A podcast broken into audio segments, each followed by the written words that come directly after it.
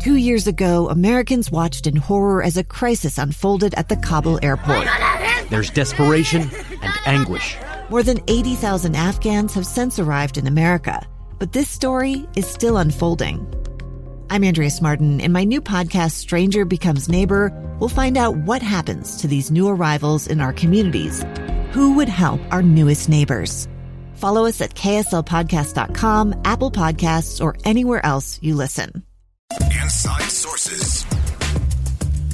Welcome back, everyone. Inside Sources here on KSL News Radio. Great to be with you today. I am Boyd Matheson, opinion editor at Deseret News. And as we round out the hour today, uh, we are going to continue to talk about uh, some 2020 hindsight from the year that was 2020 and hopefully gain some insight into what we need to apply and use in terms of principles and good policy uh, in the year 2021 coming ahead. And uh, one of the things you want to make sure you do is make sure you've downloaded the KSL News Radio app, powered by Any Hour Services, to make sure you have access uh, all day, every day for breaking news. So you can go back and get podcasts if you missed a, a segment, uh, but mostly you can make sure you're up to date and in tune with uh, what's happening. So make sure you give that a download today as you round out the 2020 year.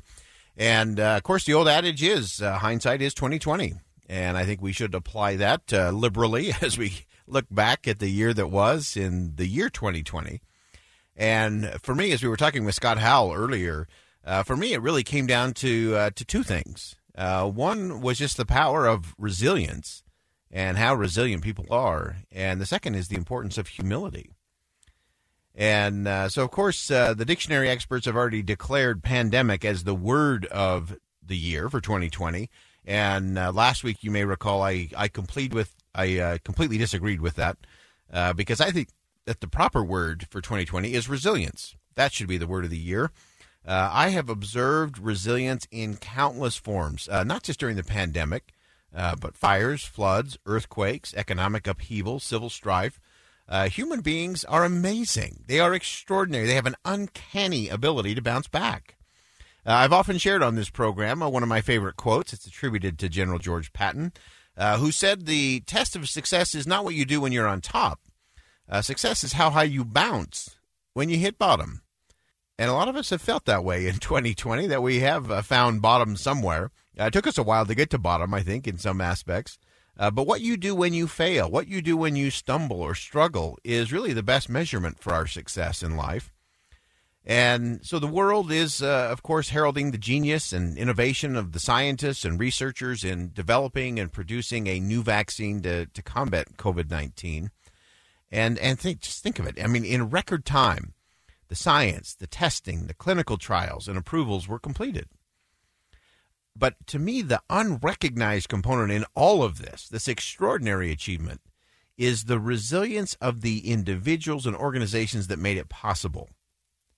Uh, I've been unable to find a single story of how many failures individual researchers and scientists had before they found success with an effective vaccine. My guess is that there were countless failures, countless roadblocks, countless setbacks uh, that they faced every day, and they just kept going, resiliently kept going. So, as the hundreds of millions of doses are distributed around the world, it's worth noting and celebrating the countless failures that ultimately led to this achievement and a lot of hope, frankly, for 2021 uh, based on those vaccines being uh, given to uh, people around the world. So, remember, as a uh, novel coronavirus, there was no pattern uh, to work from. They had to create this from scratch. Research had to be done, processes had to be accelerated and uh, all kinds of hurdles had to be overcome in order to do that. I also saw this great thing of resilience in individuals in neighborhoods as people just continued to bounce back and bounce forward over and over and over again. Uh, was breathtaking to me to see human beings come together uh, to serve, to share, to lift each other, to strengthen those that were in need.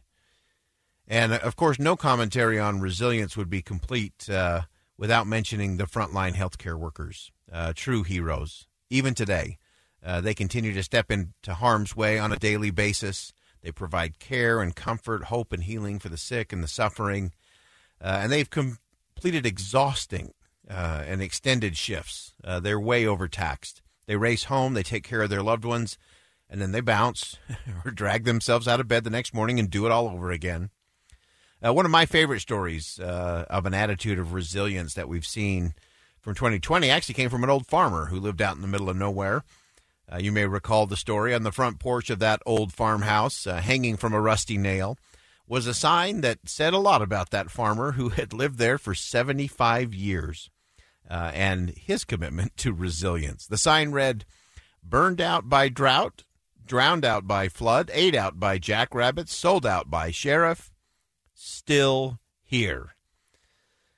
So, as we uh, look back at the challenges of 2020, uh, resilience brought us through, uh, even through great loss. It's amazing that resilience, including the loss of loved ones, incomes, physical connection, businesses, uh, and much, much more. Many have suggested that 2020 was the year that very successful countries like the United States of America and very successful people got humbled by a pandemic. And it's interesting, humility is an essential quality. We happen to need more of it today, not less. Uh, there's a great book by uh, Dr. David Bobb uh, about humility as the essential value of America. It's a fascinating read. Uh, but for me, humility creates space. It creates space for curiosity, for creativity, and especially for cooperation, uh, which we've seen during the course of this year. Uh, Albert Einstein uh, posited that the more you know, the more humble you actually become. Uh, or as Socrates was quoted to say, the only true wisdom is in knowing you know nothing. That's real humility. And the to me the interesting thing about recognizing that you don't have all the answers is that it makes you curious. When you don't have the answers, you're curious enough to engage and explore new learning. Humble curiosity causes you to, to lean in and listen differently in our conversations. Uh, humility also creates space for creativity. Uh, I recently interviewed Neal Harmon, uh, CEO of VidAngel, about the incredible success of their joint venture with uh, Dallas Jenkins, uh, director of The Chosen. And I was just fascinated that humility played a significant part in the venture even happening. Uh, both VidAngel and Dallas Jenkins had come off tremendous losses and setbacks and struggles.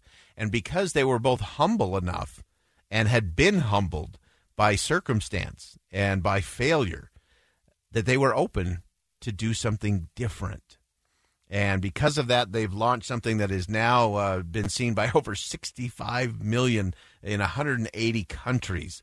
Uh, it's an amazing thing. If you haven't checked out The Chosen, uh, you should definitely do that. And uh, we have to remember, uh, I think, what uh, Coach John Wooden said best. he said that talent is God given, be humble. Fame is man given, be thankful. Conceit is self given, be careful. And Confucius was uh, said to have taught humility is the true solid foundation of all the other virtues, which is the key. So, resilience is going to give us the energy and strength, and humility is going to create the space in our homes, neighborhoods, and country for creativity and cooperation. We need that now more than ever. That's some 2020 hindsight from 2020 to give us some insight for 2021. I'm Boyd Matheson, opinion editor of the Deseret News. Thanks for joining us today on KSL News Radio. And as always, as you go out into the world, make sure you see something that inspires, say something that uplifts, and do something that makes a difference. Two friends taking pictures of the rising full moon on a summer night. Two teenage kids doing what teenage kids do. When a stranger with a gun and a death wish changed everything. It was violent, it was senseless, and I will never understand it. I will never accept it. I'm Amy Donaldson, and unfortunately, we're all too familiar with stories about how violence shatters lives. But what we rarely see is how they are rebuilt.